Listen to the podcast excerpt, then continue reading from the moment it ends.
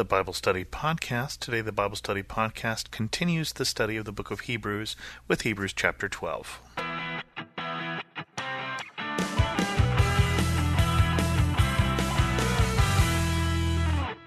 Welcome to the Bible Study Podcast. I'm your host, Chris Christensen. We just have two more chapters left in Hebrews, so let's carry on here. Hebrews twelve, God disciplines his sons. Therefore, since we are surrounded by such a great cloud of witnesses, let us throw off everything that hinders and the sin that so easily entangles, and let us run with perseverance the race marked out for us. Let us fix our eyes on Jesus, the author and perfecter of our faith, who for the joy set before him endured the cross, scorning its shame, and sat down at the right hand of the throne of God. Consider him who endured such opposition from sinful men, so that you will not grow weary and lose heart. So remember, we said last time that this book is intended as encouragement for those who are under persecution. I think it's also encouragement for those of us who just need to plod along, those of us who need to carry on with the walk of faith at times that is difficult. It's difficult because the situation is difficult, or it's difficult because the situation is just everyday and normal and isn't all a mountaintop sort of experience. And so first in chapter eleven, the author looked at the great roll call of faith, all of those people who have gone before. And then in this chapter, the author then says, therefore, since we have such a great cloud of witnesses, since we have all of those people we looked at last chapter, let us throw off all that it hinders, throw off all that encumbers, the sin that so easily entangles. If you were going to run a race, if you were going to run a marathon race, you wouldn't wear a snowsuit.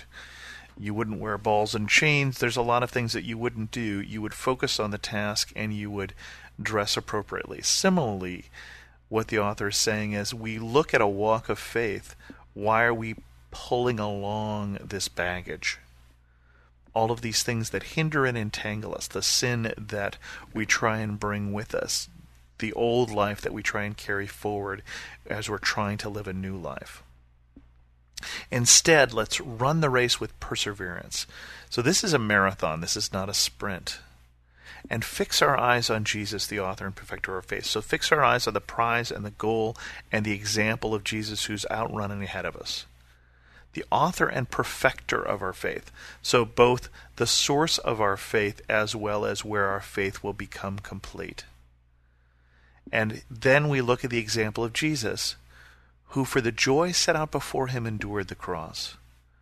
Because he kept his eye on pleasing God and what it was that God wanted him to do, and the restoration that would be accomplished through that horrific sacrifice, he was able to endure the cross, endure its shame, and then sit at the right hand of God. So as we are opposed by sinful men, we shouldn't grow weary and lose heart. In your struggle against sin, you have not yet resisted to the point of shedding your blood, and you have forgotten the word of encouragement that addresses you as sons. My son, do not make light of the Lord's discipline, and do not lose heart when he rebukes you, because the Lord disciplines those he loves, and he punishes everyone he accepts as a son. And so this is a proverb that the author is using here, and he's saying at this point, it might get harder. You haven't yet shed blood, but others have in the faith. You haven't yet gotten to that point, but that is coming. And then also uses this, that things don't always go easy for those people that are loved. That a son is disciplined if son does something wrong. It is not an act of love to let your children do whatever they want. It is an act of love to discipline them and raise them rightly and raise them as people whose actions will serve them well. Endure hardship as discipline. God is treating you as sons. For what son is not disciplined by his father? If you are not disciplined, and everyone undergoes discipline, then you are illegitimate children and not true sons. Moreover, we have all had human fathers who disciplined us, and we respected them for it. How much more should we submit to the Father of our spirits and live? Our fathers disciplined us for a little while as they thought best, but God disciplines us for good, that we may share in his holiness. No discipline seems pleasant at the time, but painful. Later on, however, it produces a harvest of righteousness and peace for those who have been trained by it. Therefore, strengthen your feeble arms and weak knees. Make level paths for your feet, so that the lame may not be disabled, but rather healed. So the author didn't have as an example to draw on a personal trainer who would push us even past the point at which it hurts so that we'd build up strength, which I think would be a good analogy to what he's trying to accomplish here, but instead uses the idea of a father disciplining a son, because this is something that they could relate to. Not discipline as in punish, but in this case we're talking about discipline as in strengthening, as in going through things that are difficult because of ultimate reward. Runners need to be disciplined. Marathon runners don't just go out the day of the race and decide they're going to run twenty-six miles.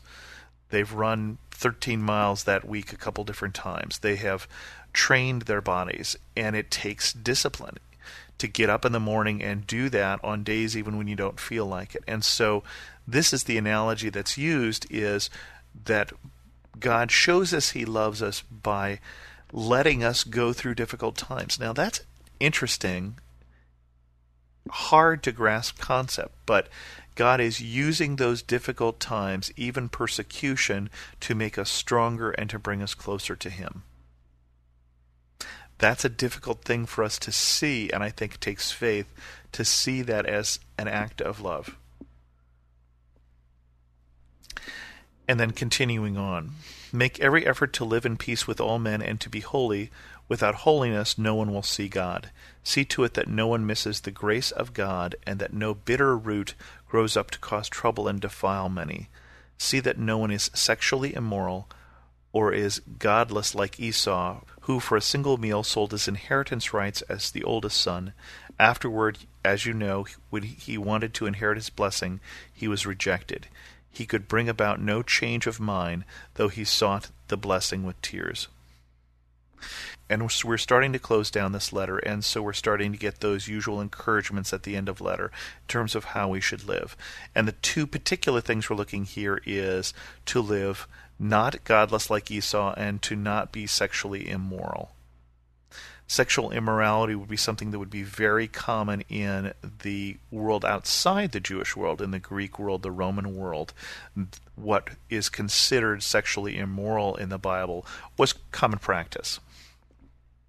And then godless like Esau. Esau so didn't value his inheritance that he was willing to give it up for a meal. Value your godliness.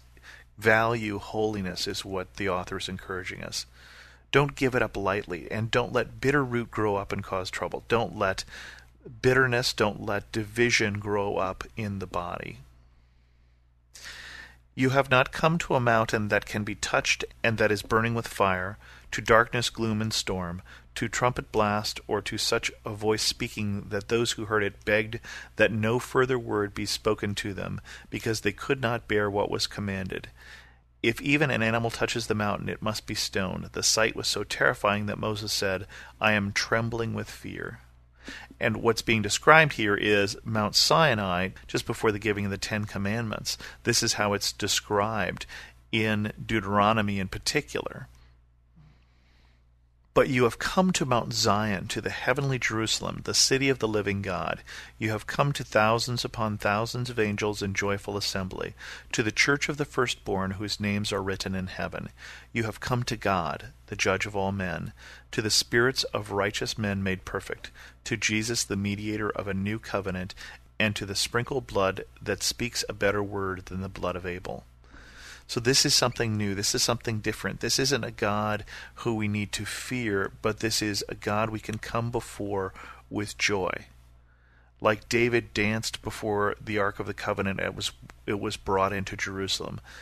We can come with God in joyful assembly. The church of the firstborn whose names are written in heaven. There is an assurance in those words. To know that your name is written in heaven, and then live accordingly. You've come to the God, the judge of men, the spirits of the righteous men made perfect, and to Jesus, the mediator of a new covenant. Again, Jesus as mediator, as the one who comes between to draw two people closer.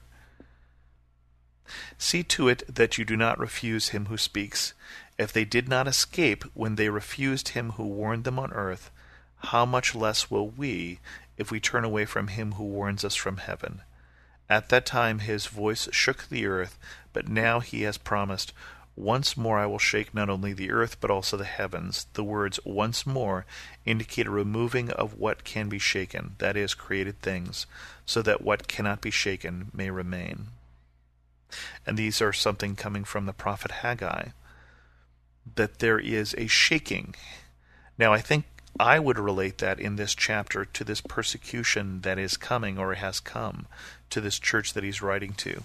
There is a shaking so that the things that were created things could pass away and only what cannot be shaken may remain.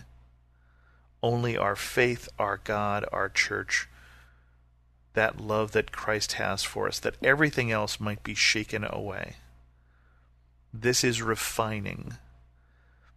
And I think the church in the present time, even in the United States, which is relaxed, I think, or lax even, I think will find that it will come under more and more shaking as it becomes more and more clear that it is outside of the everyday fabric of society, as it becomes more evident what I think was always true, that this is not a Christian nation, that is a nation that is founded with some Christian principles but has never been one where everyone was Christian, or even the majority people necessarily had a, a true and honest faith that they were acting out.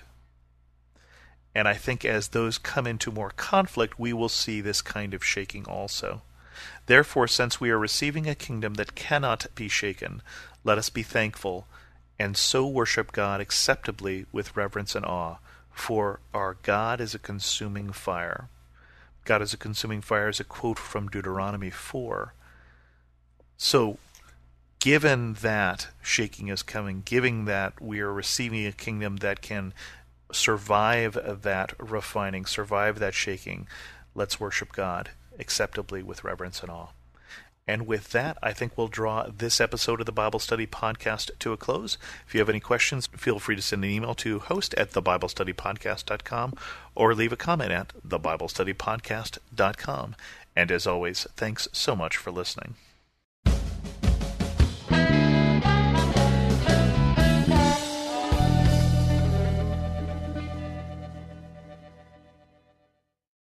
Hello, hello, Poonice Petway here, co-host of the Your Daily Bible Verse podcast.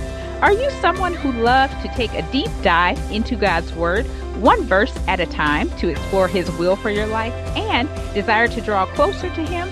If that sounds like you, I'd love to invite you to head over to life audio dot com and search Your Daily Bible Verse to tune in and subscribe for daily inspiration, life application, and spiritual transformation through the in-depth exploration of God's Word.